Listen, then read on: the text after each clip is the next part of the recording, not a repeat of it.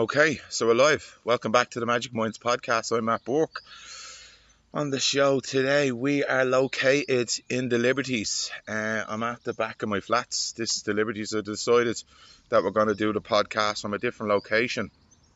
Uh, why not use uh, my area? You know, everyone knows that I love the Liberties. Everybody knows that I love where I'm from. So I just thought, you know, I get out of the house, I'll do something different. I'm always trying to to do something different. So we've decided that we're going to do our videos uh, from different locations. So today we're located at the, the Tree of Hope.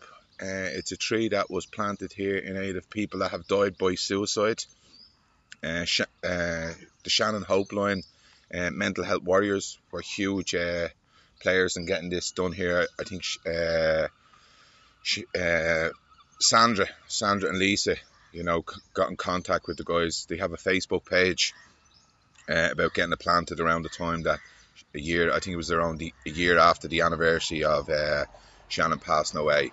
So yeah, it's an absolutely brilliant idea. It's kind of in memory of people that died by suicide, but it's also a place to come and be at peace. And I do often sit out here myself sometimes, and it's just absolutely lovely.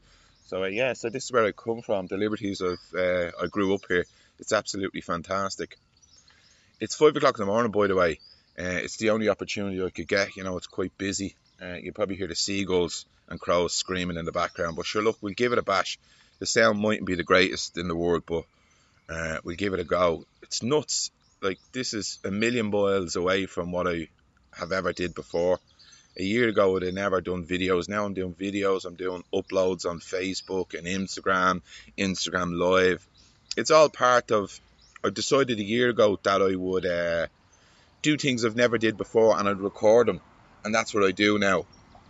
Uh, so this is just one of those things. What I do is I try to do something different every month. I keep a note in my book every month. I, I list all the things I've never did before, just simplistic things. But we've built up to it now. I'm doing podcast interviews, podcast videos out on the street, podcast live, all that kind of stuff. Just trying to do something different, novelty all the time. So that's kind of where we're at at the moment uh, yeah, like what am I doing at the moment? I'm going to an acting class. I decided to go to an acting class. This week is the second week of it. Uh, it's kind of it's an acting slash drama workshop. It's nuts. It's absolutely nuts. It's embarrassing. It's it's difficult. It's great crack, but it really pushed me out of my comfort zone, and, and I suppose it helped me with this as well. You know, uh, people mightn't think, but sometimes I, I don't like uh, attention. I don't like. Uh, affirmation. I don't like people saying lots of things. So I get embarrassed, but so things like that help me. This kind of helped me, but it's all in service of the podcast. It's all in service of pushing us forward. You have to have a face. You know, if we want to, to get attention for a podcast, we have to be active. We have to be live on Facebook. We have to be live on Instagram. And a year, two years ago, I absolutely cringed at that, but it's what we have to do to try get our uh, promotion for our podcast. You know, the way I see it, it's not for me, it's for the podcast. It's not for me, it's in service of the amazing interviews that we've done. Uh, just take a little pause there. Cars are driving by, uh, mindful of the sound. So yeah, that's the kind of thing. I'm just pushing myself out uh, and learning to promote the podcast. Yeah, it's all in service of the podcast. So hopefully we're doing a good job. I'm just I have my notes here. Normally don't have notes, but I said just because the environment and we're, we're switching up a little bit, uh, I take a few notes. So what are, what are we up to at the moment? Yeah, the interview with Fran. How apt is this? Last week interviews with Fran. His son died by suicide. I'm delighted with the uh, response uh, from our community, from the people that got in touch. Was it was really well received, and rightly so. He's an absolute legend. The family is brilliant. He really is, and so is Ryan, a superhero. It's amazing to have him on the podcast, and I'm glad so many people liked it. Excuse me. Uh, so, who was on the podcast this week? Dr. Tracy Kenny. Dr. Tracy Kenny. She's a, a lady that works with me in the hospital. She's also a, a lecturer in my new College, uh, mediation. Uh, she's she's a she's someone that comes in. She just does kind of consultancy work. Comes into the hospital and works with. She's part of a, a group called the PWEG uh, group, Positive Work and Environment Group. Uh, that's what we run the hospital. She comes in and chairs that. She's absolutely fantastic. She's kind of like the peace in the middle of a storm. She just kind of oozes fairness, equality, uh, love, kindness, and then she does it all with a great bit of crack. And we kind of go through that in the podcast. We talk about, you know, the groups that she works at, the work that she does, how she got started. It's absolutely brilliant, you know. Uh, so yeah, look, have a list though. Let us know what you think. As always, uh, just saying hello to somebody boy that walks his dog. He goes by at the same time every day. That's the thing about the Liberty. You see the same people. Everyone says hello. Everyone's friendly. It's just an amazing area. So look, have a listen to the to the show. Let us know what you think. She's an absolute legend, Tressa Kenny. Uh, with some cracking interviews coming up. Uh, Brian Peters, Atuli Mitra. Uh, I'm hoping, as I say, get my mate on to talk about the, he's uh, himself and his missus process of going through IV. Uh, yeah, so that's what we've got coming up the next few weeks. The podcast is really after picking up momentum. Uh, we're getting loads of lovely feedback about it. It's deadly. So as always, I thank Noel Riley from Rudy Media. They do amazing work with graphic design. Uh, if you need any graphic design stuff, get them, get in touch with them. The show notes as always. Slow down a bit. Our, their, their contact details is always at the end of our show notes. Uh, also, the Shannon Hope line, doing amazing work in the Liberties, you know, mental health awareness, suicide prevention, education for the area, for youths, uh, uh low price counselling. If that's something that you need, get in contact with them, get in contact with us. Who else? Who else? Who else? Who else? Uh, yeah, as always, please share on on social media. Please share with your family and friends. Send us your feedback. We really need that, and we love it. Uh, we're on iTunes, YouTube, all the podcast service across the way. Uh, yeah, so that's it. That's it. That's our first uh, outdoors intro. I'm going to do it from different locations. I'm going to do it down in Grey Street. Guinness is at the back of me. There's some amazing places, and I want to try show you the liberties, show you a little bit of history about it. I grew up here, as I say. I used to work down on Meath Street. I used to work in the butchers on Meath Street. Uh, me plays flats. Brenda Fricker just lives at the end of the road here. The place is just absolutely full with talent, and I just love it. It's an amazing place, and hopefully I can get to show you different places. As always, mind your little self, take care of yourself, practice self compassion so you can then be more compassionate to the rest of the world. So there you go. Welcome to the Liberties, and uh, hope to see you all soon. Enjoy the podcast. Let us know what you think, Tr- Dr. Tressa Kenny. Thank you. Okay, so we're live. Hi. Welcome back to the Magic Minds podcast. I'm Matt Bourke. On the show today, I'm joined by Dr. Tressa Kenny. Da da da da. Thanks for coming on the show. Thank you very much indeed, Matt. It's lovely to be here. Oh, that's brilliant. Uh, I've been trying to get you on for a long time. We you, just you, we're so close with work and all that, and the PWEG group was like, yeah, oh, I'll come back to you. I'll come mm. back to you because I knew you'd be there. But I was always excited to sit down and have the chats with you. So, guys, I've asked Tras to come on the show because Tras is the academic program coordinator and lecturer at Maynooth College. Am I right? University, yes, and Edward M. Kennedy Institute for Conflict Intervention. There's a big, long, long title. So that's the KIWMRG. Well, that would be a research group that's part of that, yeah. So, yeah. Um, I have a bit of a gripe. I have a bit of a gripe. I read somewhere that you bring them in baking. I do. And you feed them. I do. We're just been out of PWEG. You didn't bring me any cakes. I feel yeah. like the, the unloved child. What happened there? I'm sorry about that now, Matt. That's uh, ever since the, the, the, PhD, when it got into its, its kind of final throes, the baking went out the window. Even the poor old um, sort of Kennedy Institute um, research group found themselves abandoned, you know, with no no cakes. She said there, someone wrote that you're feeding her endeavours. I was like, I never got any cakes. I went straight into my child. I was like the, the trigger child. I, wasn't loved. I wasn't treated well. Well, next next meeting. Next, next meeting, meeting, cakes, right, cakes. cakes. Okay. Give us a little bio on yourself, on your awesome, wonderful self.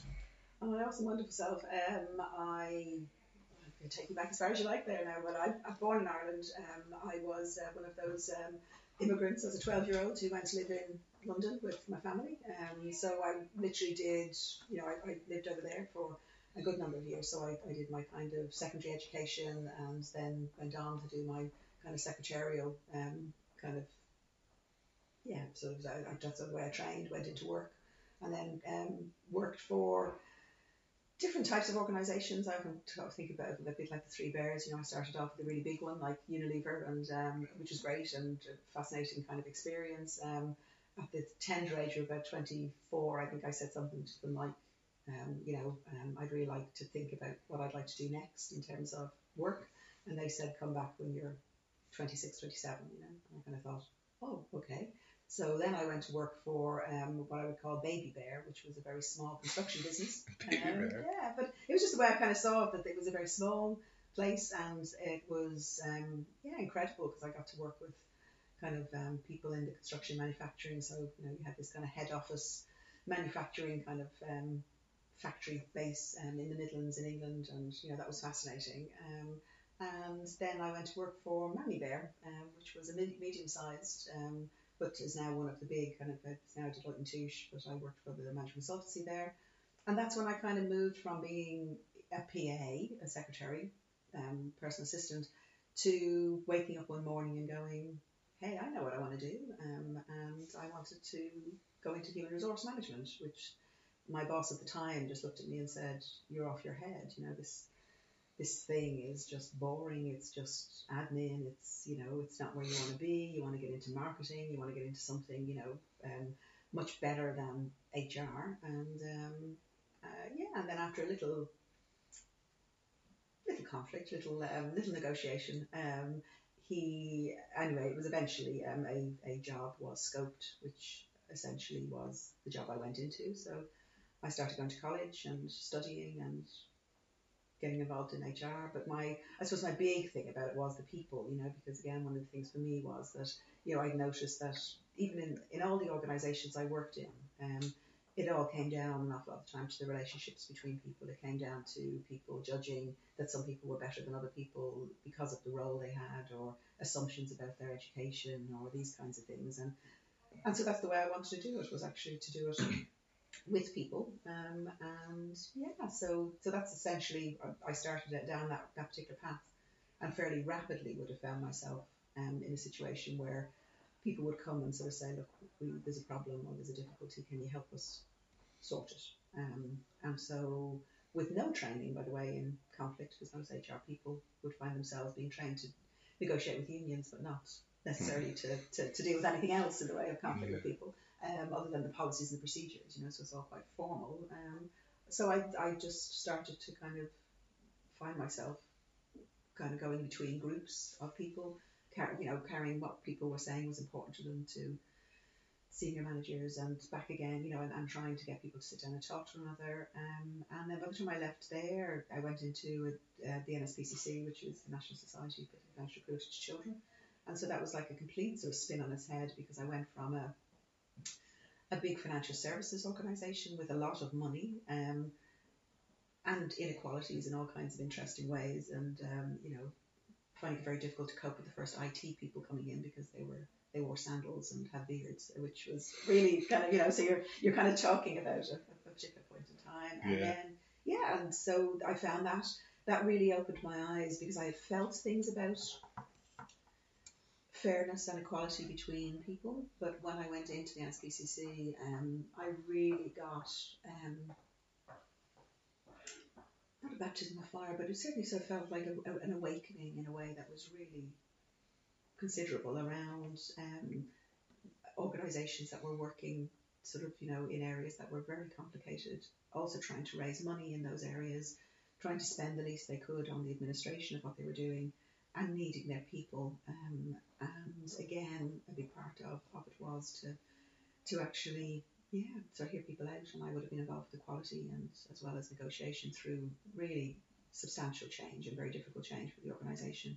So yeah, so that was sort of my, my forming there, and, Hmm. and then I came back to Ireland. So Where did your where did this epiphany come from? Where did you how did you wake up one day and decide this is what I want to do? How did that happen? Did you was it literally like that? it felt like that, yeah, because I was trying, I was struggling with what I wanted to to, to do, um, and I kept having these kind of strange conversations with myself and with anybody who would listen about, you know, you know, I, I, there's more I can do, and I had managed to kind of, as my my boss at the time sort of said to me, he he wondered, he asked me a question one day, which was, when did you stop being my PA? And I kind of looked at him and I said, well, I am still your PA. He said, no, in name you are my PA.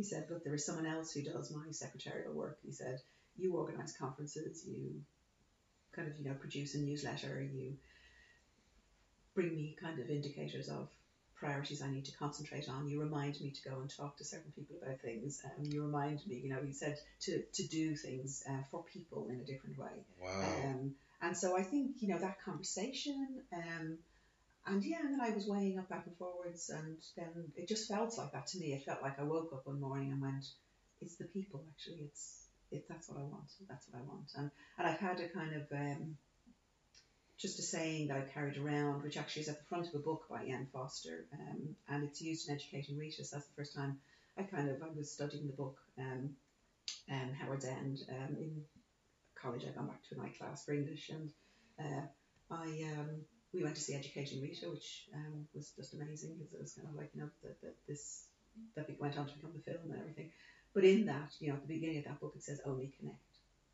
And I think, you know, for me, that whole series of things, it was how do you connect in in work? You connect with and through people, you know, and that that became it for me. And so even when I was challenged about going into HR and told go into marketing, I actually my cheeky response at the time was, well, surely your greatest marketing resource are the people who work for you.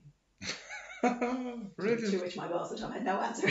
so, I can see why he said that to you about going on and doing greater things and become marketing because you have this magnetic personality oh, thank you tell stories. You're you, you're very articulate. You, you, you it's very genuine. Mm. So I think whatever you would have moved into, uh, you would have been great. Thank you. So I can see where he was. It's it's mad, isn't it? When you, when people make assumptions, this would be best for you, and he wasn't listening or observing all the things you say and do and the language and the direction you are pointing yourself. Yeah, yeah, and I, again, I think it's one of those, isn't it that bit when your gut tells you that this is the right thing for me, and, and I suppose that's where I was sitting with it because I was prepared to leave the organisation, which was really hard for me because I, I really, really enjoyed working with the people I worked with there. I really enjoyed. I liked the organisation a lot, um, and it really would have been a very tough decision to go um, from there, and and it felt like absolutely the right path for me. Now, the only thing I can say to you as a laugh was a few years later, that same man came into my office um, where I was HR manager there, and he said to me, "I've been offered a new job in the internet, you know, like, like as a global company, a Mhm. global business, and he'd been offered this kind of, you know, senior global kind of position as a director of the overall organization. And I said, "That's fantastic." I said, "What, what is it you're gonna, what are you gonna do?" And he said, "I'm gonna become HR director." And I burst out laughing. and I just kind of said to him, Well, that's a dead end job. And he just started laughing. And he said, Yeah, he said, But isn't it funny? He said, Sometimes you get shown that things are not all you think they are, you know. And uh, it just made me really kind of laugh because he was a great, he, and he was a great guy. And, you know, uh, one of his things was that, uh, yeah, he, he had this. Yeah, he, he had made a decision about what was best, and he thought was best, and he did it from the very best of places as well. Mm. Um, It's mad. I, I got recommendations from the CEO here to do. I was talking about leadership and going on to do a course, Mm. and he was making recommendations to do another course. Mm. But I kind of had it in my heart that I wanted to go and do this Mm. one, and I did. And it was one of the greatest things I ever Mm. did because it was person centered. It was leadership. It was communication. It Mm. was, but it was all about me. Mm. It wasn't me being the manager of a lot of people. It was me being the manager and the leader of me.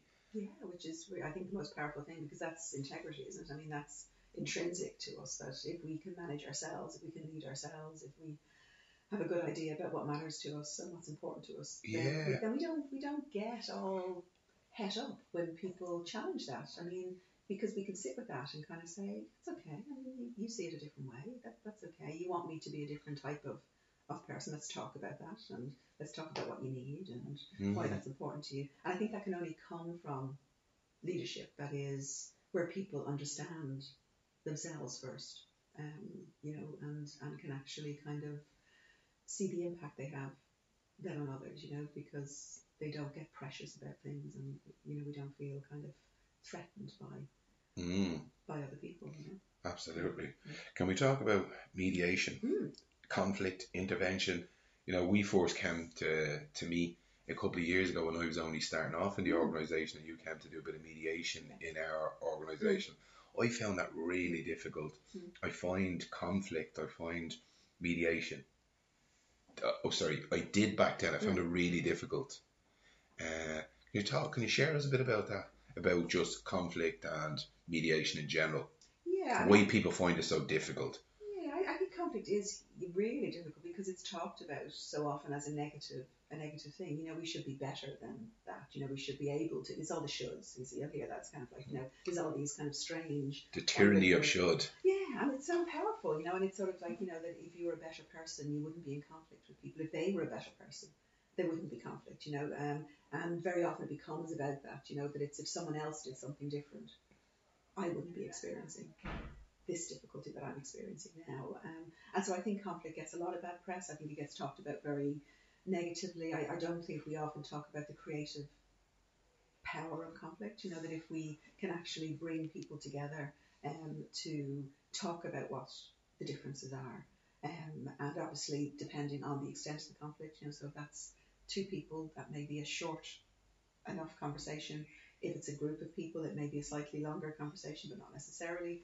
If it's two countries or two parts of a country or two parts of a community, it may be a longer conversation uh, that needs to be happening with, with people um, in order to talk about, in the first instance, what it is that's. And the storytelling is really important, I think, in conflict because we hide it. You know, I think that's another thing with conflict. It's kind of it's hidden away. It's hidden away in procedures. It's hidden away in almost like creating um, these kind of weird caves people have to find their way into. You know, if you want to sort out a conflict. Yeah, that's know, a great analogy. You, know, you have to kind of go into the cave and you have to kind of put your hand up and say, "Hello, I'm, I'm not coping, or I'm not dealing with this very well, or maybe there's something wrong with me, or people get really kind of so distressed by not being able to find a solution to the conflict um, and any help to it that maybe they lose the head and they go in and they shout and they scream and they Absolutely, and do, I, I find a lot of people don't use I.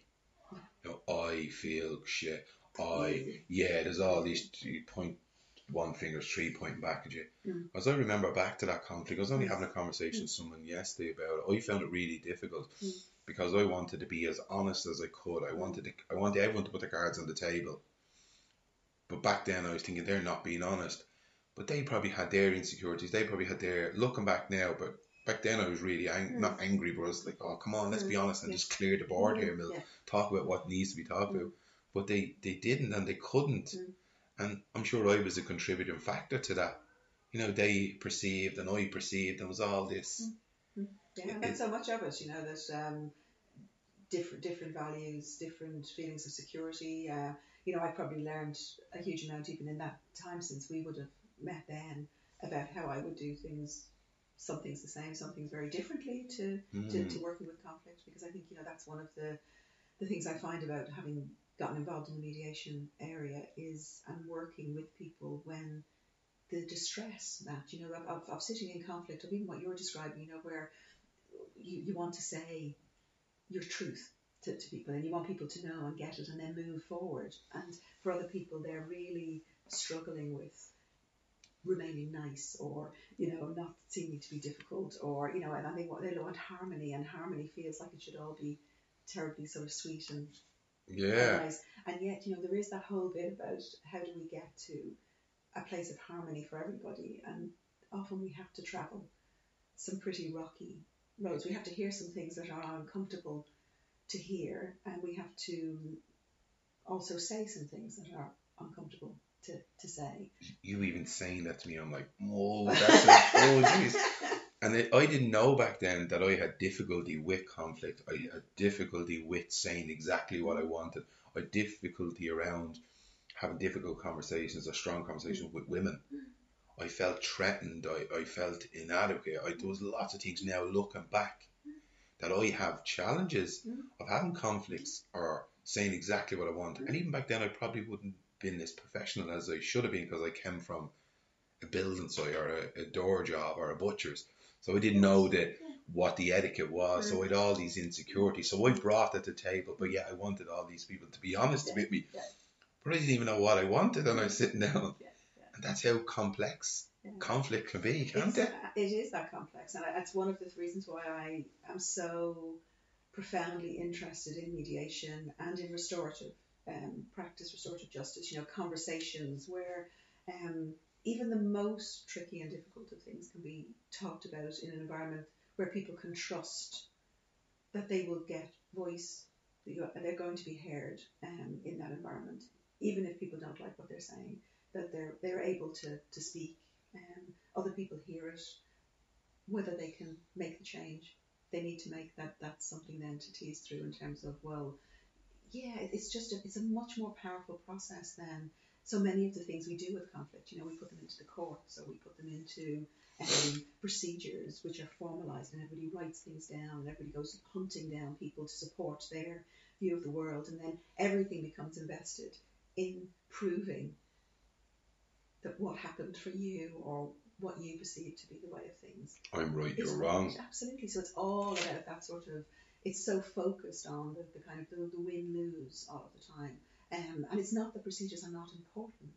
Um, it's simply that isn't there something we can do that enables people to talk with one another as well? You know that whether that's you know pre going into something formal or afterwards when things need to be restored, when relationships need to be restored, because maybe it wasn't as black and white as everybody thought. Um, so mediation can be really helpful in restoring relationships, but equally it can be really helpful early on in talking through what's going on here.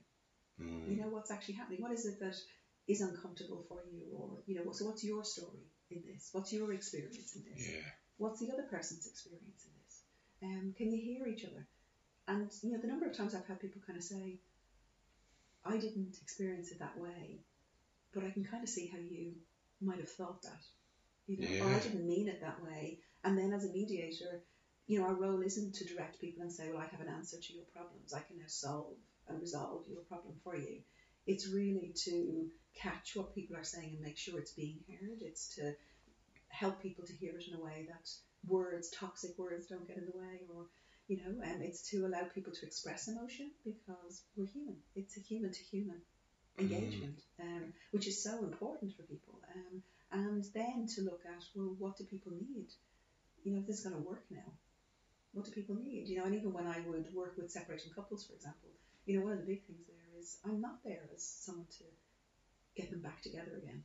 You know, even though in my heart sometimes I kind of think once they start talking honestly with one another, yeah. think, oh wow, isn't this? It's just beautiful that they can talk so honestly with one another but my role is to ensure that one, they fairly, um, for them, mm. kind of distribute the assets they've accumulated in their relationship in one level, and where they have children, that they can co-parent and renegotiate that relationship with one another to allow them to give their children the very best. And that's what the way I would work in workplaces as well is how can people, by moving beyond that conflict and renegotiating with people about what's okay and what's not okay and what's reasonable to expect and what's not reasonable to expect and what are we prepared to give a go to here yeah. You know, and, and maybe we don't quite trust one another, but then maybe we could put in place an agreement between us that we'll come back in a couple of months and we'll have a chat again and we'll see how do we get on. And when you see people do that as well, that's very powerful. You, know? you just telling me a story here, and I'm nearly having boy, and I'm okay, okay. See, that's what. Me, you're coming with me. Yeah, you're like, I was like, yeah, okay. I'm like a nodding dog in the back of the car. Yeah, I'm okay. And I'm like, I'm not in a conflict, man. Calm down. You're doing an interview here. what the? That's what I say when you have this magnetic pull. I'm like, okay, okay. Can you give us a little insight to some of the cohorts of people that you, you deal with on a regular basis and kind of the challenges that they face when it comes to conflict, mediation, intervention? So I suppose I, I deal with sort of probably a, a, few different kind of groups of people. So predominantly my practice work. So I, I, I call myself something called a pracademic, which is not my word. I couldn't um, understand. I was like pracademic, and then I went like, yeah, I couldn't so, figure it out. I read it's it. a word that comes from a guy who works in um, with the Harvard program on negotiation. Um, and I, I read an article of his that he wrote back in 2015, and I loved that because it was about holding practice and academia um, together, you know, so that we could do teaching and research, yeah, and engaging with students, and we could actually stay rooted in practice. So, so not that I can theorize about being in conflict or in a mediation, but I actually put myself in there and I do it for real, and I stay fresh. You know, I stay realizing the challenges that, that are there. So, so I would work predominantly with people in workplace situations. So mm. a lot of the work that I, I would do would be around that.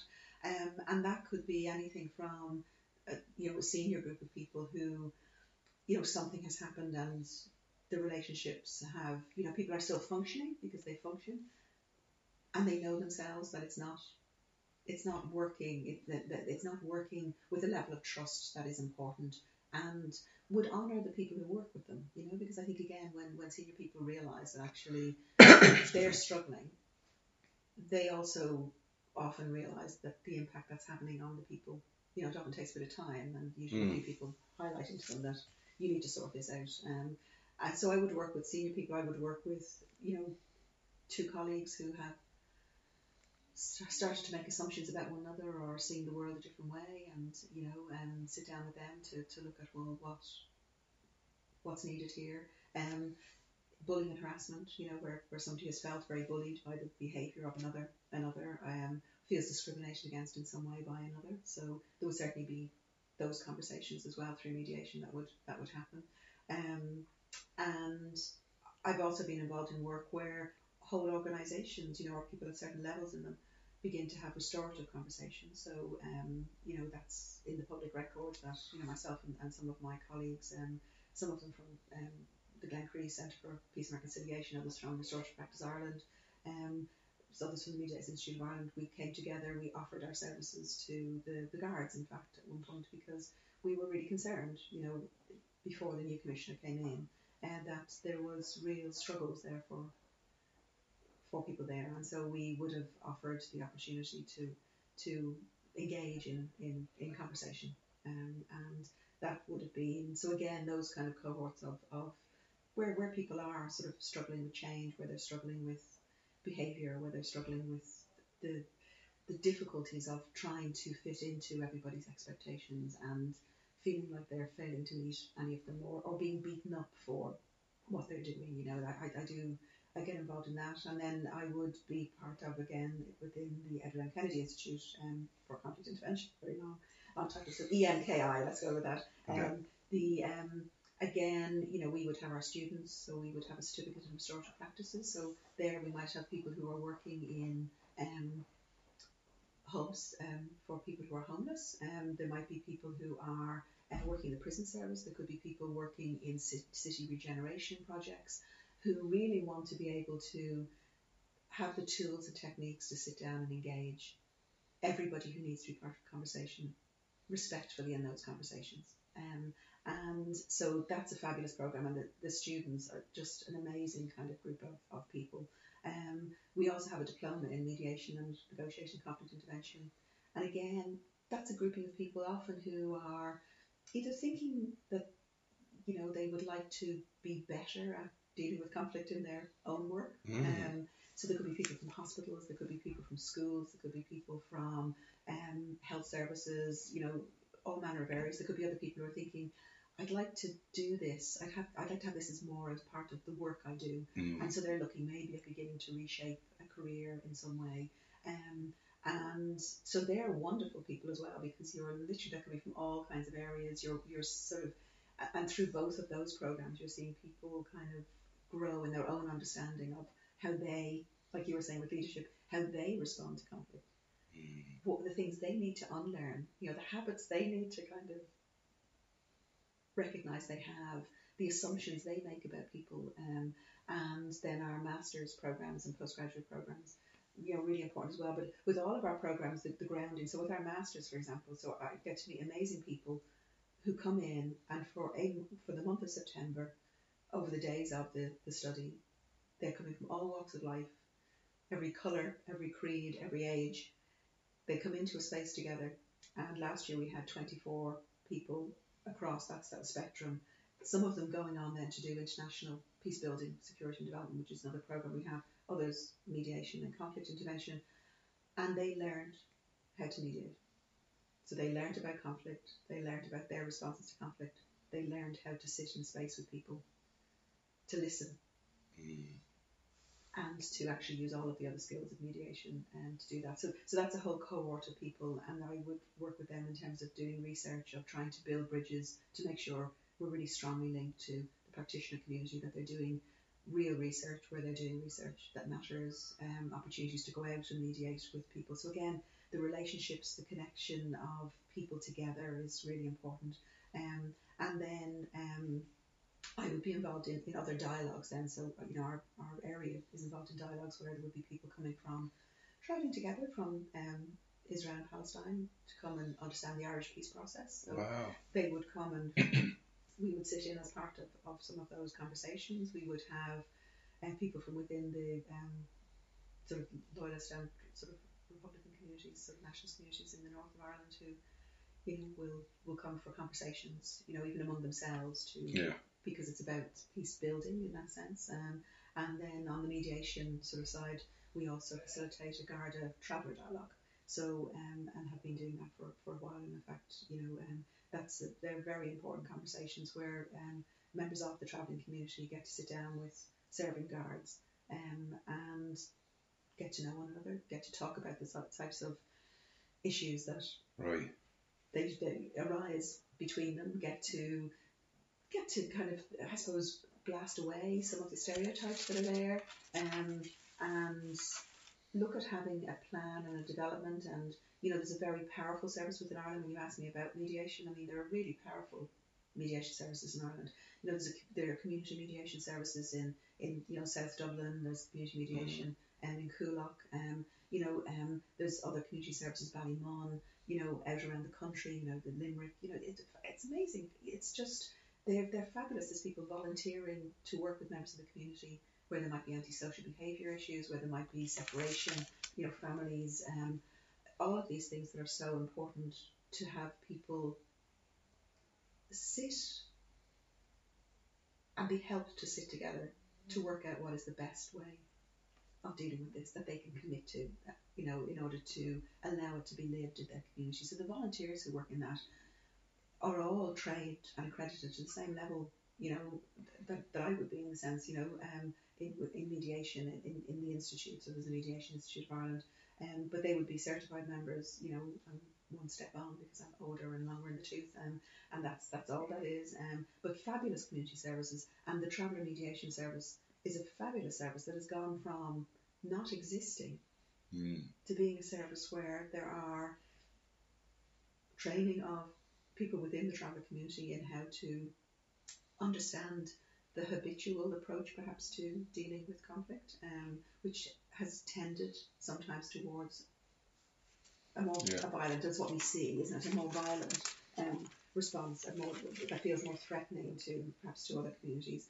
Um, and to understanding some of that, to actually having conversations with one another, but also to learning the skills of addressing conflict in ways which are more peaceful, in ways which are about finding solutions.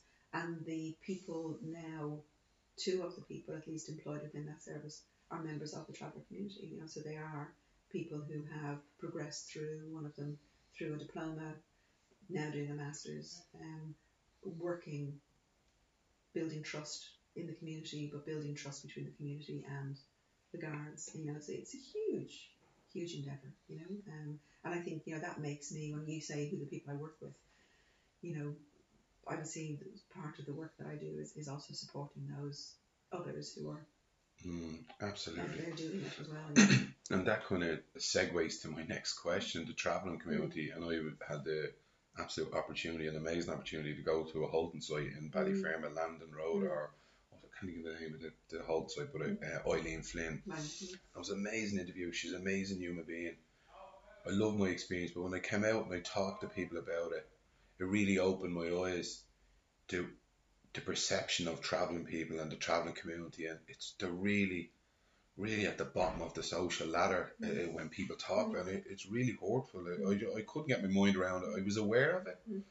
but not to the extent. She really opened my eyes to how she is perceived in life Mm. from the day she's born, from when she went to school Mm. you know, the treatment by teachers and how do we change that? Or it feels like we're, we're in the 1920s when it comes to that. Yeah. Or am I am I wrong? No, I think there are very, very strong views. We would have even seen it with the presidential election. You know, things can be can be can be thrown out there, and then suddenly, and then more recently, with I think with Galway not spending all of its housing budget that you know where- it, ha- it has a housing budget and it wasn't spent, and yet there are traveller families in need of you know um, housing, and, so a- again, there's that sort of struggle that's there between you know people who are part of our society, um, who, yes, have different ways of approaching things on occasion. And often the people they damage most are themselves. I mean, and that's, you know, also one of the, the, the things I think is hugely important is because in part of the conversations that happen, it is that realizing that what there is is a very strong, there are very, very strong values, you know, and I think what you were describing there with Eileen is, is that it's, it's really very clearly laid down. But it, I've equally kind of seen, you know, men and women in conversation, traveller men and women in, in you know, serious conversation, you know, um, older women who did one of the programs um, that, that we would support um, in terms of a certificate, a, a different certificate, um, but with the ETB and, you know, and saying that for them, the great pride when their grandchildren sort of said to them, where are you going today, Nanny? I'm going to school. And then coming back and, and even the grandchildren beginning to kind of say, no, we've got to be quiet because Nanny has to do Study. study or homework or what did you learn today and then being able to talk with her grandchildren about that and then also seeing her her husband who and, and this is her story not my story but you know you know so just saying as we were just debriefing and talking about some of the changes that had happened through Mm. beginning to talk as part of the community about can we could we do conflict a different way? Could we approach this a different way? Um, that would work for for us um, and finding that her husband surprisingly was really capable of putting on the kettle or making the tea whereas that hadn't been the experience um, Yeah. previously so all the, the you know communities are changing things negotiating but but family is important you know um, and your face is important as, as it is for many people but it's, it's really important and um, if something is seen as damaging family then there is a coming together to protect and defend and attack and um, and, and that's a reaction and a response and, and it's really interesting talking with my colleagues who you know are co- co- colleague mediators in, in the Mm. sense of, of, of the, the, the travel mediation service amazing you know the work they do Pavee Point does you know in in actually bringing things to dialogue you know what, what's needed what needs to happen you know um, being called in even in those situations where you know they'll, they'll be asked now more by families so you're seeing that change as well so whereas it might have been the guards previously or the courts Mhm. previously now families will make contact and say we need to can we get some help Wow. you know, now that's that's really important because that, that's people begin to recognise there's there's the possibility of a different way of doing this. You know, I don't think any traveller parent wants to think of their children being hurt or harmed or um, you're dying um, in a fe- in a feud that blows up about something and is then Mm. gone. Um, I don't think they look for that. I, I, I think again we're seeing amazing conversations happening now, even but they have been happening within the prison service. And again, you know, great conversations where, where members of the traveller community are saying, you know, we would like to know more about how to deal with these things differently, so that you know we don't end Really? up back in here again, or we can talk with members of our family in a different way, so That's that they don't end up in here. Because do we really want to have, you know, our son joining us in here as a a cellmate, you know, if there's a different way of dealing with the issues that, that come up, you know. So so again, that's where this this power of, of mediation of, but again, it's trust building. So within the community, it's really important that people trust that and that it's being done with them. Yeah. um, and and, the com- that people com- within the community are building their capacity.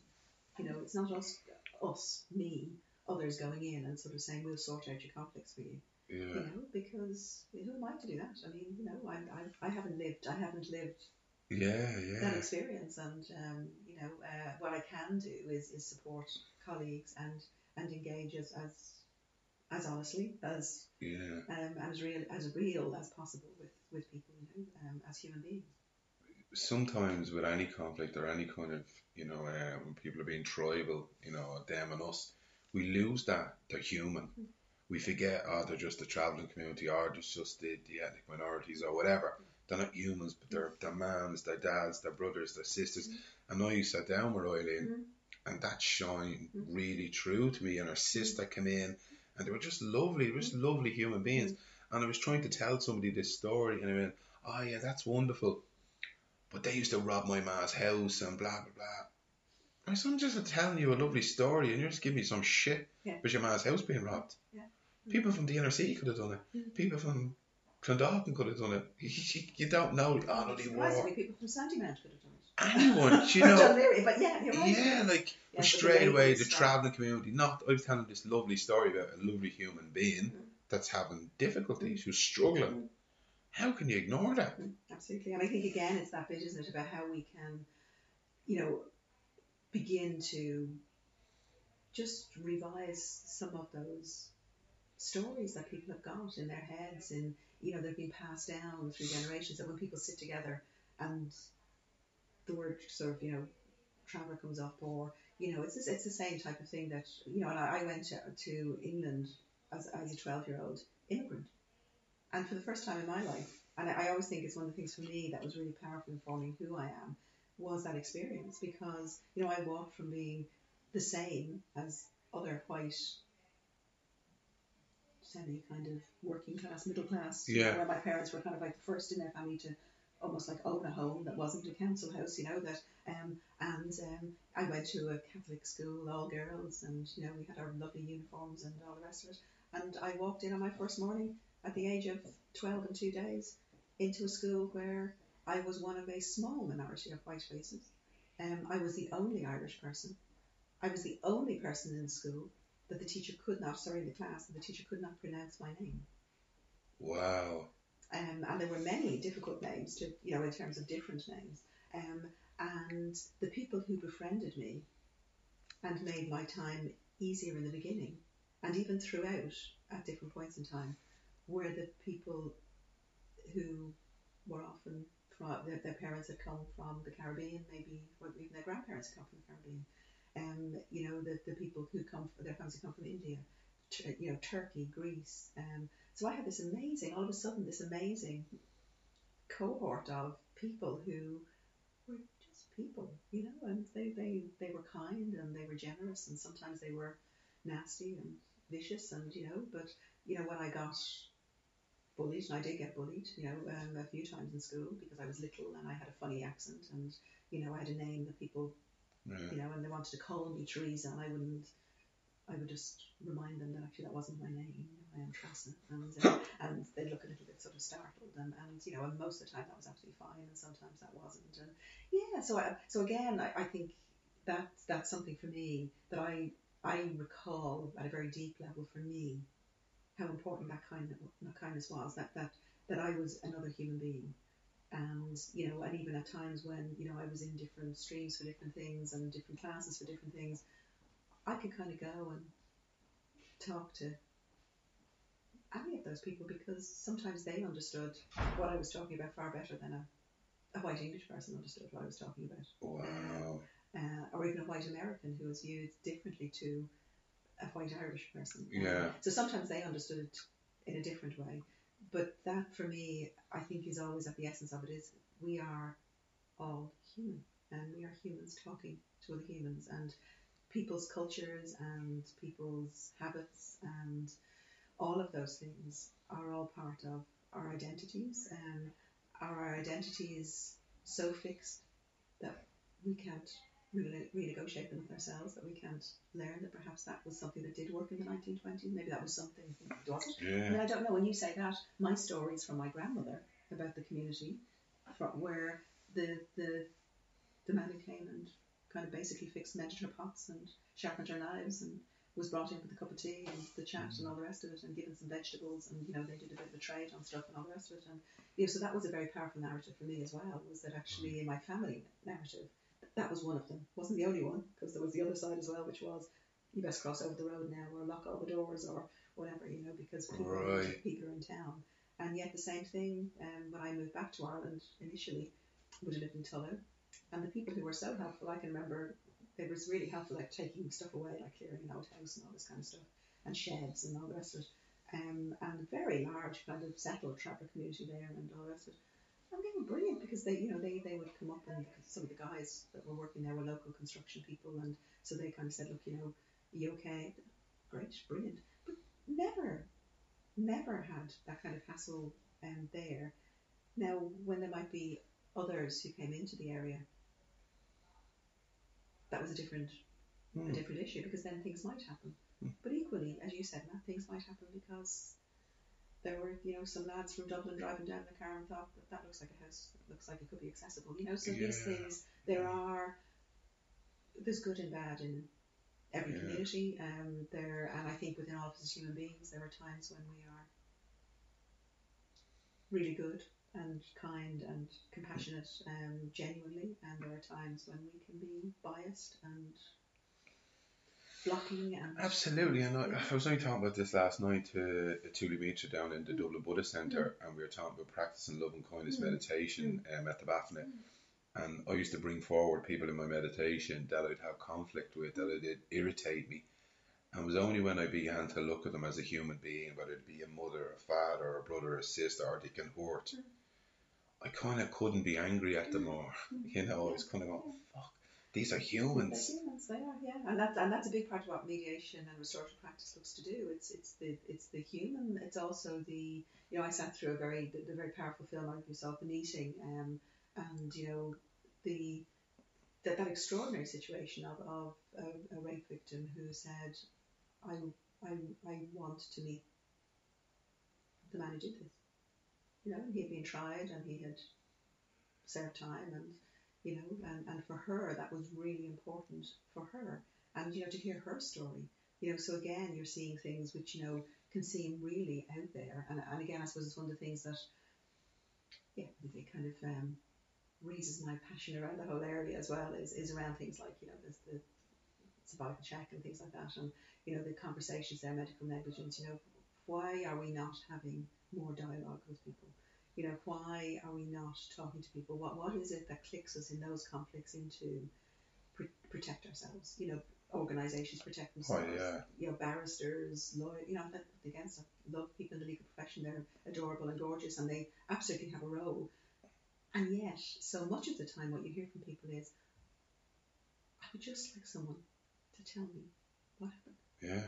It's what we talked about earlier. People get lost, and it's all about the process, and it's all about the systems, all about the mechanics of it, and the person and the voice and the story is lost in it all. Absolutely, and that's why you know I was saying We don't have open disclosure. Yeah, so much of the time, you know, people they want to ask the question, you know, why? What was that about? They, you know, to understand it. You know, they don't necessarily agree with it, and at least they hear what's been happening and, and what the other person was seeing, and then you know perhaps people can transform. You know, there's the, something that where conflict sort of transforms and, and people begin to understand each other from that human level. You know, they come closer. They actually begin to realise that you know, you were hurting, I was hurting, um, it was difficult, um, you know, even within those parenting relationships, um, that, you know, it's hard to let go, it's hard to say, I don't love you anymore, um, and accept you don't love me anymore, and how do we bring up our children, um, and have those conversations about how we do that, because, Mm.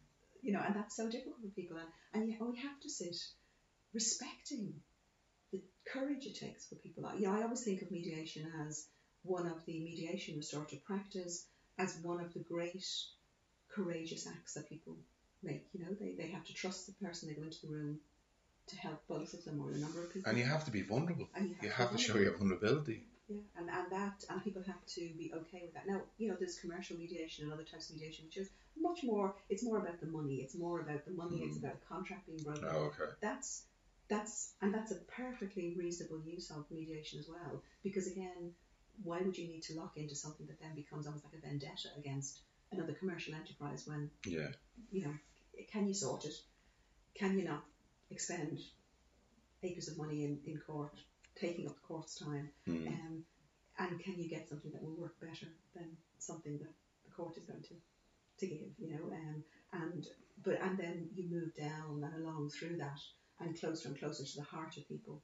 And then, you know, other forms of mediation are more relational. I suppose that's a lot of what I do. I mean, I do some contractual work, but, but even within that, there's there's often the hurt, the you know Mm. the human hurt, the and sometimes the hurt is real, yeah, and sometimes it's what we've assumed somebody, you know. So somebody I had a really good relationship in work with did something that to me said they don't care about me, you know, And that's only your perception and That's your assumption, but that's not really what could No, have but Then I start to look for all of the things, and so when we loop back to what you asked about conflict, we start to look for all of the things that prove they have now become a bad person. Uh, Oh yeah. And we don't often because it feels difficult to go and have the conversation because if they become a demon, then they have big teeth and you know claws that they hide very well, but I see them. I see them in the shadows. Yeah. Um, or even just that they won't listen. You know, we convince ourselves there's no point in my saying anything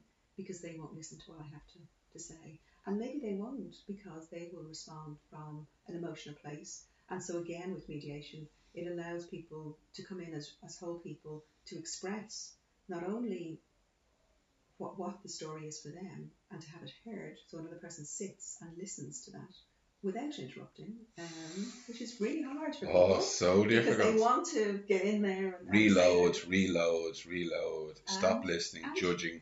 and to talk about the impact. And then the other person gets their chance to do that. So everybody is heard. And then we can start to explore more the specific things that, that went on to get some kind of clarity there between people about how how that went on and what happened with it and how that worked for each of them and and then looking at it and so what could be ways to move on from this? I mean what, what might help to do that?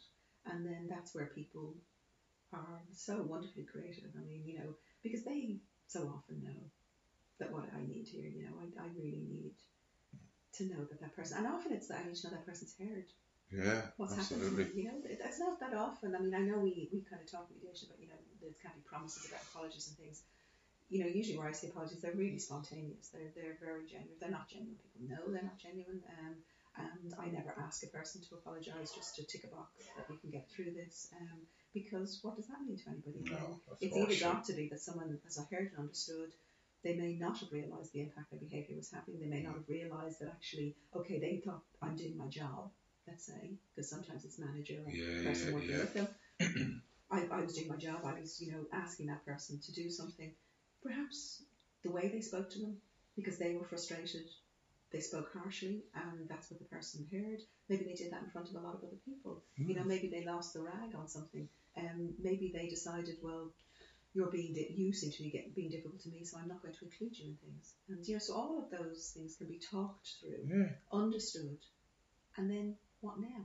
You know, is the relationship continuing? If it's continuing, how do you renegotiate all of this stuff to go forward? Yeah. If it's not continuing, then that's a different situation because perhaps for people they can at least sit easy with they got the chance.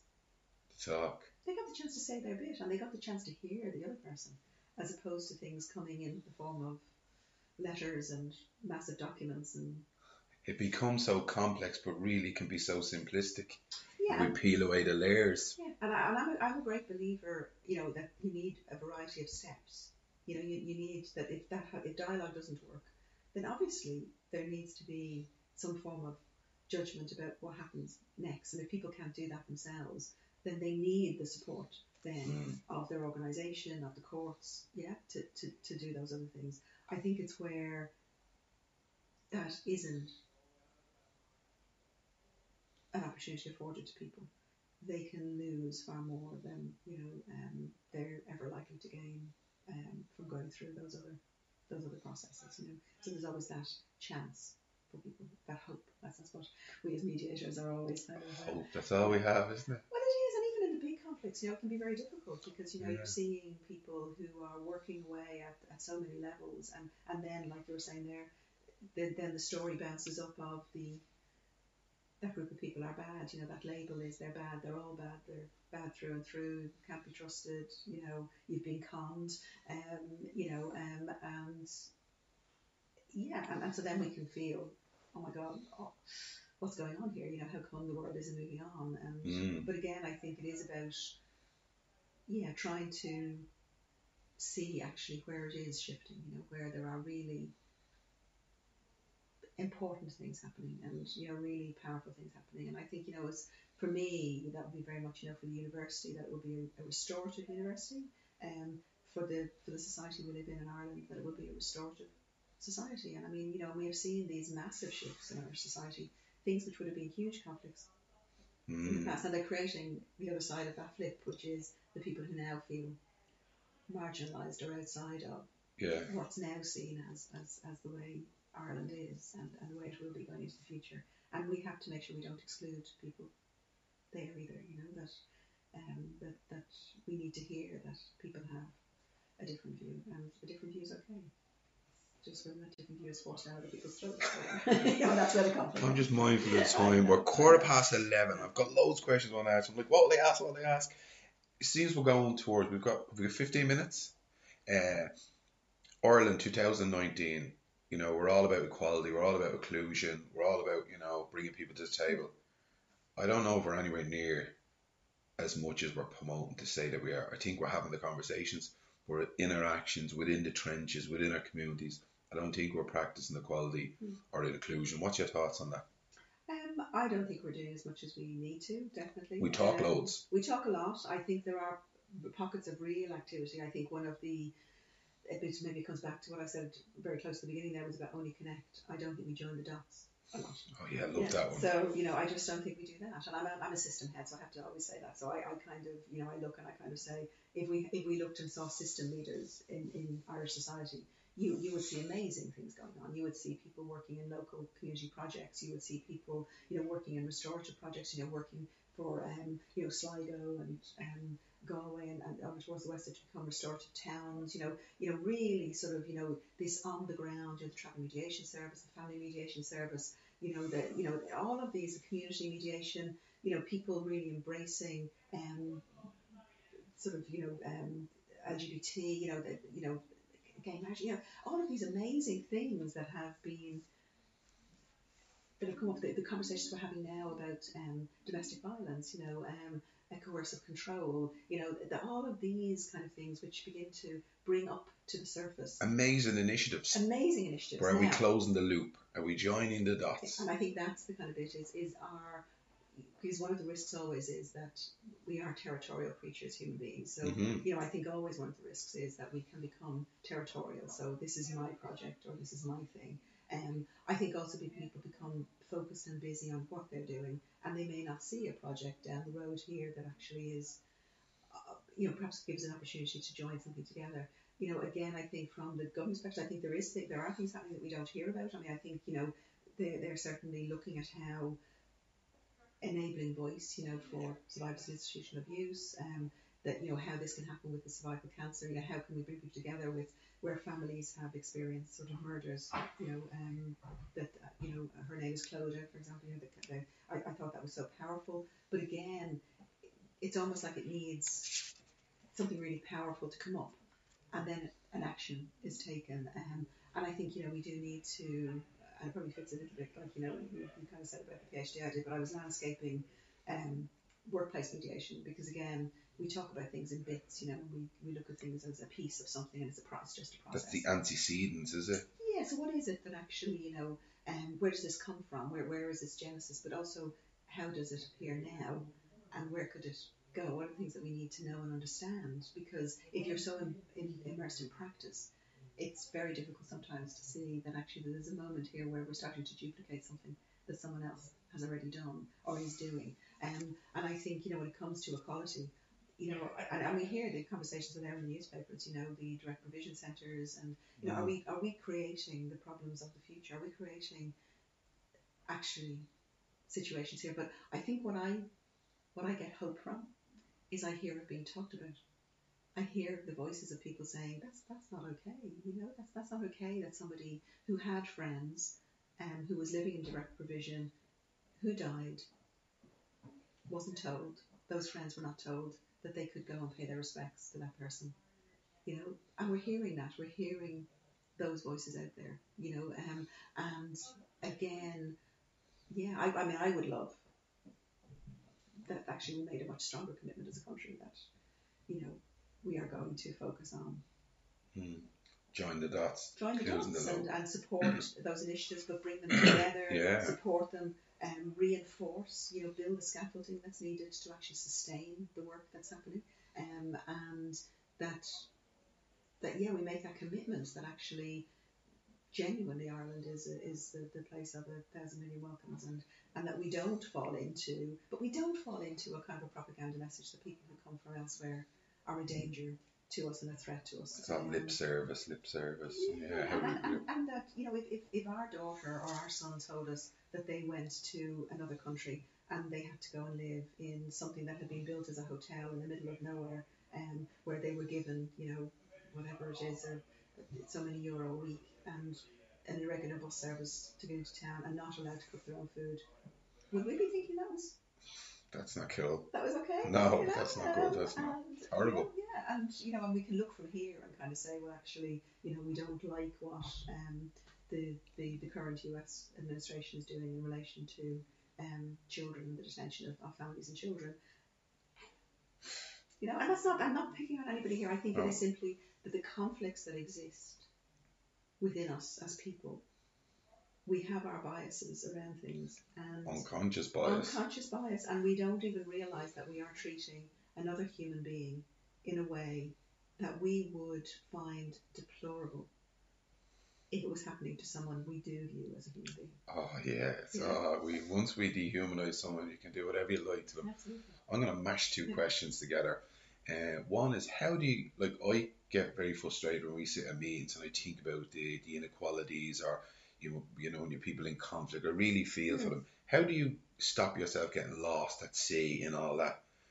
And I believe that you're a genuinely caring and loving person. How do you mind yourself? Because I don't see this as a mask. I know we talked earlier about a mask. I find it very genuine and I can open up to you and I believe you. Mm. How do you stop yourself getting lost at sea and how do you mind yourself? It's a pretty good question. Um, the a colleague of mine there just recently said something. We were talking, and we were talking about how important compassion um, is, and being open to people, um, uh, and not hiding any part of your yourself uh, from people. Um, and she said something to me which that got me thinking. Um, and she said to me, she said, "Yeah," she said, "You have compassion with boundaries." And she said, "And I'd love to be able to be like that." I love that. And I'm, I'm kind of thinking, do I? Do I? I didn't Do know. I didn't know I had Do you want to buy it? Well, well, I'll teach you. What does that mean? I'm going to myself, is that a good thing? Is that not a good thing? You know. Um, and, and again, you know, you had talked there about you know loving kindness, and you know, you know, I was certainly sort of you know in my, my own practice of, of, of you know being open um, to people, and, and you know being conscious that we have to do that. You know, we have to consciously say, I am struggling with the person, or I'm struggling with the situation. I now need to, rather than closing myself off, I need to open. But I think with the compassion piece, with with being open to people, the, the, the main thing I can say is over the many, many years I've been on this earth, and they are many years um, now, um, that, but of course, 50 being the new 30, I'm fine with that. Oh, Um, yeah. uh, or, or into your late 50s being the new, into your late 30s being that. The, but the interesting thing for me, Matt, is I, I, I try to sit very much honestly with myself that I can't fix all the problems of the world, actually. I can't. And, and no matter how much I would struggle to do that, the energy it would take of me worrying constantly about things when if I could connect with another person or other people and together we could see what's possible um, seems a better use of that energy. And if, if I'm working honestly with people, I feel, you know, and I do, I mean, I, I sit in rooms with people who other people have told me are demons, and I meet another ordinary, I meet another human being who maybe they have behaved badly, um, maybe they haven't, you know, um, and they're struggling their way through this, and if they are genuinely wanting to find a solution, I will do everything possible to help them think that through, help them think that through together, help them think through what they can do. And my boundary, I suppose, is that I don't take that with me. You know, that if they don't get there, what I believe in is that they have had the best possible chance to do that. Mm. And that's what I can give. That that's what I can offer. I can't offer solutions to every single thing. Um, I can work and connect and support as much as I can anyone and everyone else who's doing really good work with, with people. Um, and I'd rather use my energy that way. And so maybe that's where my boundaries come from, is that, that I, I make choices about that because I know how much energy I have. You know where it is enough. You see the line. Yeah, and I know how much power I have, you know. I mean, you know, I, I, I have personal power, which we all have. Yeah, Um, and, you know, um, but I'm not the government and I'm not this person. But, you know, I might know someone who knows someone who knows someone. Um, but it won't be necessarily my voice. Now, they might be able to get my voice there. But equally, maybe it's their voice. Yeah, and maybe if there's enough voices that Yeah. you know that that's that's what we want is that kind of crescendo of, of voices building um, and so I think for me that's the way I mind myself I, I step into something being very clear that I'm I'm there, and I do that. Like going from um, if I'm doing mediation, if I'm going into any kind of situation, I will I will sit for a period of time on my own in my car. Um, I prepare myself. I clear my head of all the other stuff that's there, um, because I I owe it to people not to be bringing It's fascinating. my own stuff in, and so and, and I that that's my ritual if you like for that because I owe it to people, you know, because that that's not fair to, to bring my stuff in one part of my head when they need me to be listening to what's going on for them and helping them and supporting them in articulating what what's possible now and you know what's happened and what's possible um, and and then when people get to a point it's their transformation and it's their glory in their achievement and I bask in the light of being mm-hmm. in that space because that's magic that's magical it, it, mediation is not magical the transformation of conflict by the people in the room Yeah. that is extraordinary because the energy that releases is that's magic. Yeah. You just feel this extraordinary kind of power of two people or more in, in, in now moving out of this kind of sludge of the conflict It's beautiful, isn't it? into the, this wonderful kind of like standing on a hill and kind of saying, hey, we can go on from here. You know, we can, we can, yeah, we're, we're kind of released from what, what that was for us. Um, and then if they don't get there, the question for me always is, you know, have we done this as well as we could? Yeah. And if people make a choice that they're not ready yet to make change or that they understand fully what the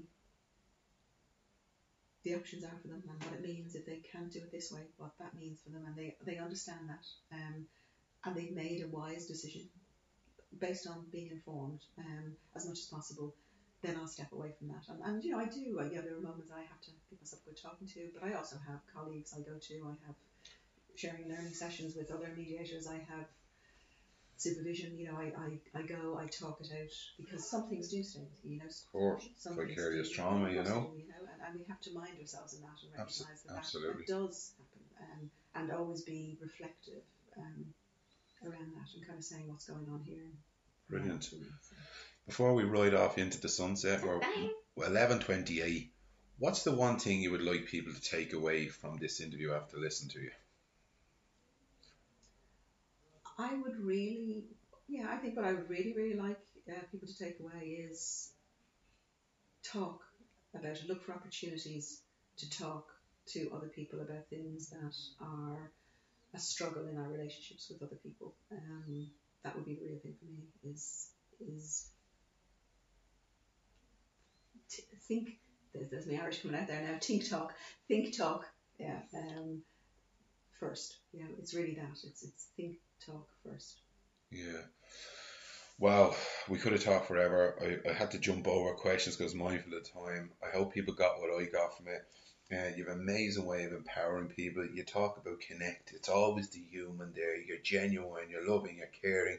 I'm not saying this to blow smoke up your backside. Thank you. Thank you. There's skills that people you don't get in academia. You don't get in pracademia. You know, and they're they will help us through conflict, Mm. Having the conversation, pe- treating people like they're human beings, caring, think of them like they're your mother, your maybe not your mother, you were a killer, not my mother, because she's gorgeous, not your Depends mother. your Someone else would have put it? her Uh, but when we think of them as a family member, when we put the person forward, we can do good work, can't we? we can, we can, we can do a lot of good work, and, and, and I think we and we have the opportunity, thankfully. And you do that. You to do, do like you have a magic thing about you. You empower people. You empower people at meetings. You empower me. You give me lots of confidence over the work over the years that we've worked together. And I know other people are the same. Uh, it's brilliant, and I'm absolutely delighted to have you, John. I'm delighted to have you as a colleague. Well, thank you. Give and us a hug. enjoyed a pleasure, and oh, hug time. That's wonderful. You're a legend. wonderful. Thank you so much. Thank you, Matt.